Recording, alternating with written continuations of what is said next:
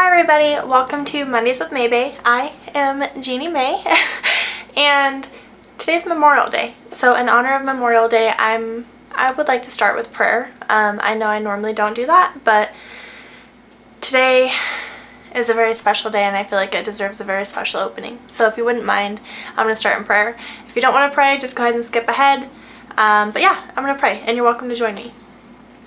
Dear Heavenly Father, I just want to thank you so much for all of the brave men and women that were willing and able to live out their purpose in you, God, and put their lives on the line for all of us today, for all of the family members, wives, brothers, sisters, aunts, uncles, daughters, friends, neighbors, everyone that's hurting today, that feels that void in their heart of that loved one that you called home, Lord. I just pray that you bring them comfort and knowing that their loved one's life wasn't lost for nothing. That that loved one made an impact in this world and that's why you gave us such a beautiful day today to honor and remember those that gave all so that we could live today. They gave the greatest sacrifice, which is their life, Lord. Just like you gave your life for us, for our sin, Lord. And I just pray that you bring peace and comfort to all of those families out there today, Lord, that are filling that void of that loved one and and I just thank you so much for allowing us to honor and celebrate their life today. In your name I pray, amen. Okay, so now we're going to get started. so, a lot of us have lost a loved one. A lot of us today are celebrating their life. We feel that void in our heart, and I'm speaking from experience.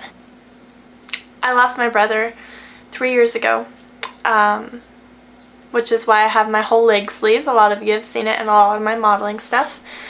Um, I got my leg sleeve as a dedication, memorial dedication to my brother. Um, he died putting his life on the line so that we could live. And um, and when he died, it was really hard for me. He absolutely was an idol to me. He he helped me um, find myself. He helped me find my identity. He helped me growing up. Um, I was in and out of foster care most of my childhood, and and he was like like my father figure. My dad was in, in and out of jail.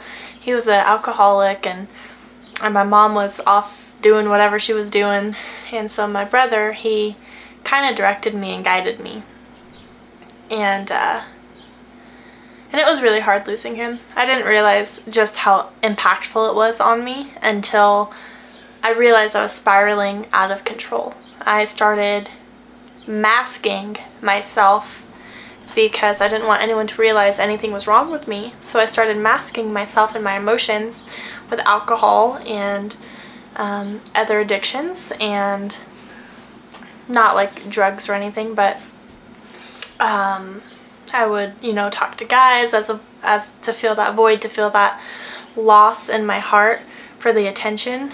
Um, I would drink. I completely pushed God away for a while and and I was spiraling out of control pretty bad. And I didn't realize that through hurting myself, I was hurting those around me that loved me. And it reflected on my son, it reflected on most of my friendships, it reflected on any relationship I tried to have. It was really bad. And I realized it was because I had this regret that I was hiding. I had this pain that I was hiding because my brother was trying to guide me in a beautiful life. And I pretty much told him, piss off. I'm an adult. I can do whatever I want. And uh, one of the last conversations I had with my brother, uh, he was deployed over in Ukraine, and and he called me before he deployed, and he said, "Hey Jean, just wanted to let you know um, I'm getting ready to deploy.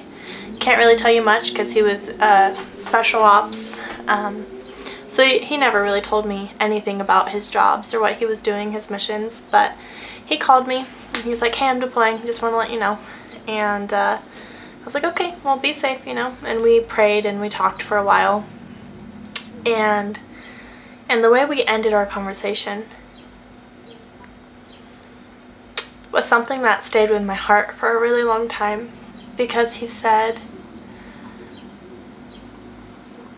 You're a very strong woman, but you're not living your potential, Jeannie. You have so much ahead of you. You need to stop allowing everything else to distract you and you need to focus on what God has planned for your life. And I said, How about you stop trying to act like my dad? Why don't you worry about your own life? and, uh, and I've regretted that conversation. Most of my life.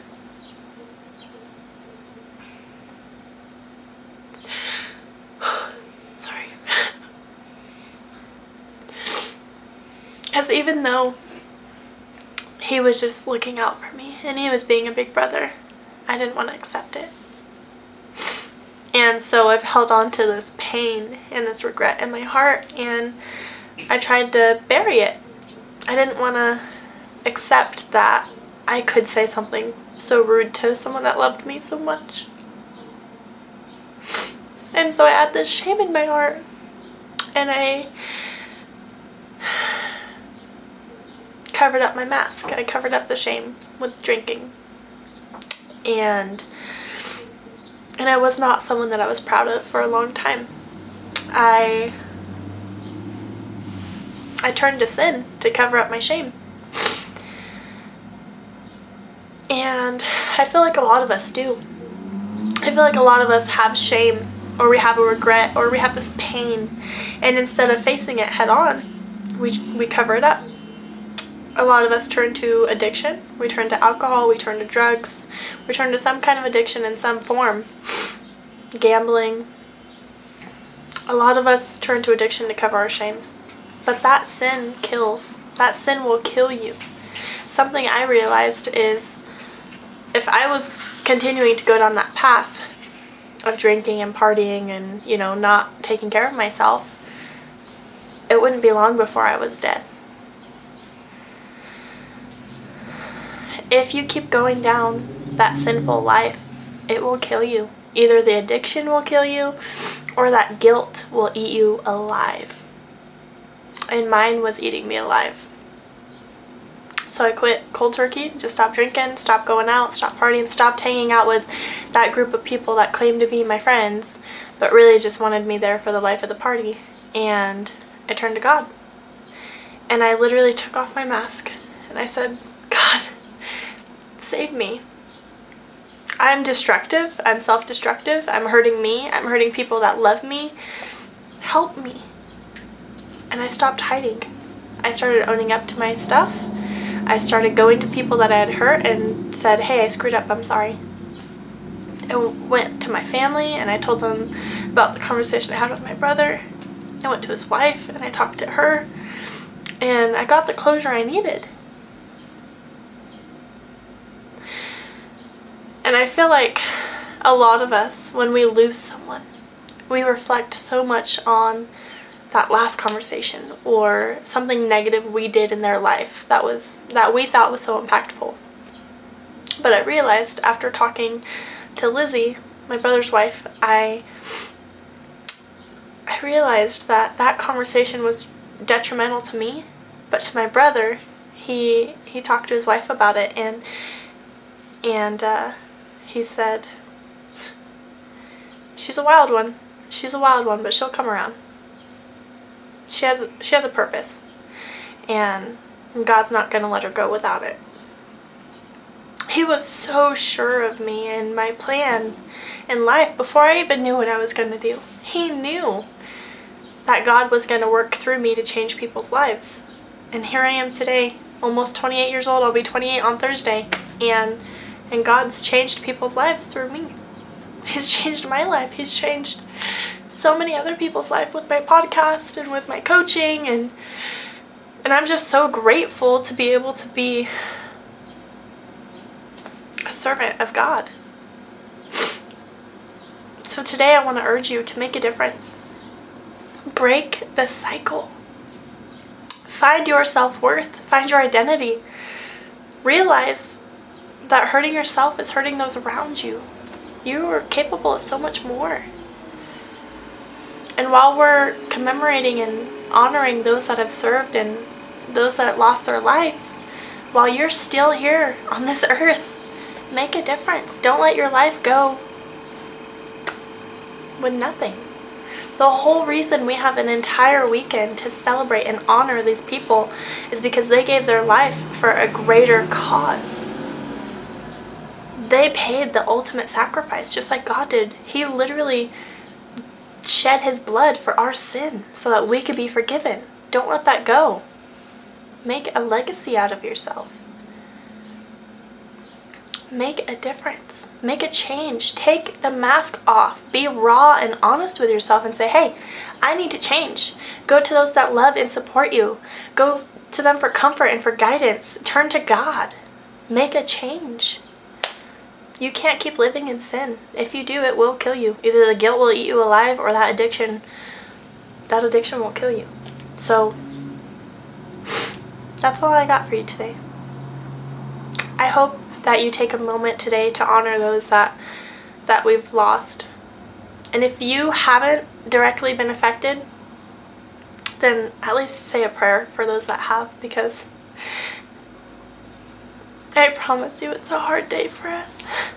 yes, it's a good day to honor, but it's also that memory that we lost that person. So, if you haven't been directly affected, please pray for someone that has. And just honor those. I love you guys. I hope you have a fantastic day today. Have a great week. And take off the mask. That's it. Take off the mask. Stop living in shame. Make a difference today. I have faith in you. And if you ever need any help or any guidance, please reach out to me. I'm more than happy to pray with you and and offer any support that I can. I know how scary it is to restart and I know how scary it is to to turn to someone or feel like you have no one to turn to. I was that person. So I want to be someone that you can turn to today if you need the help. Okay? We got this. We can do it together.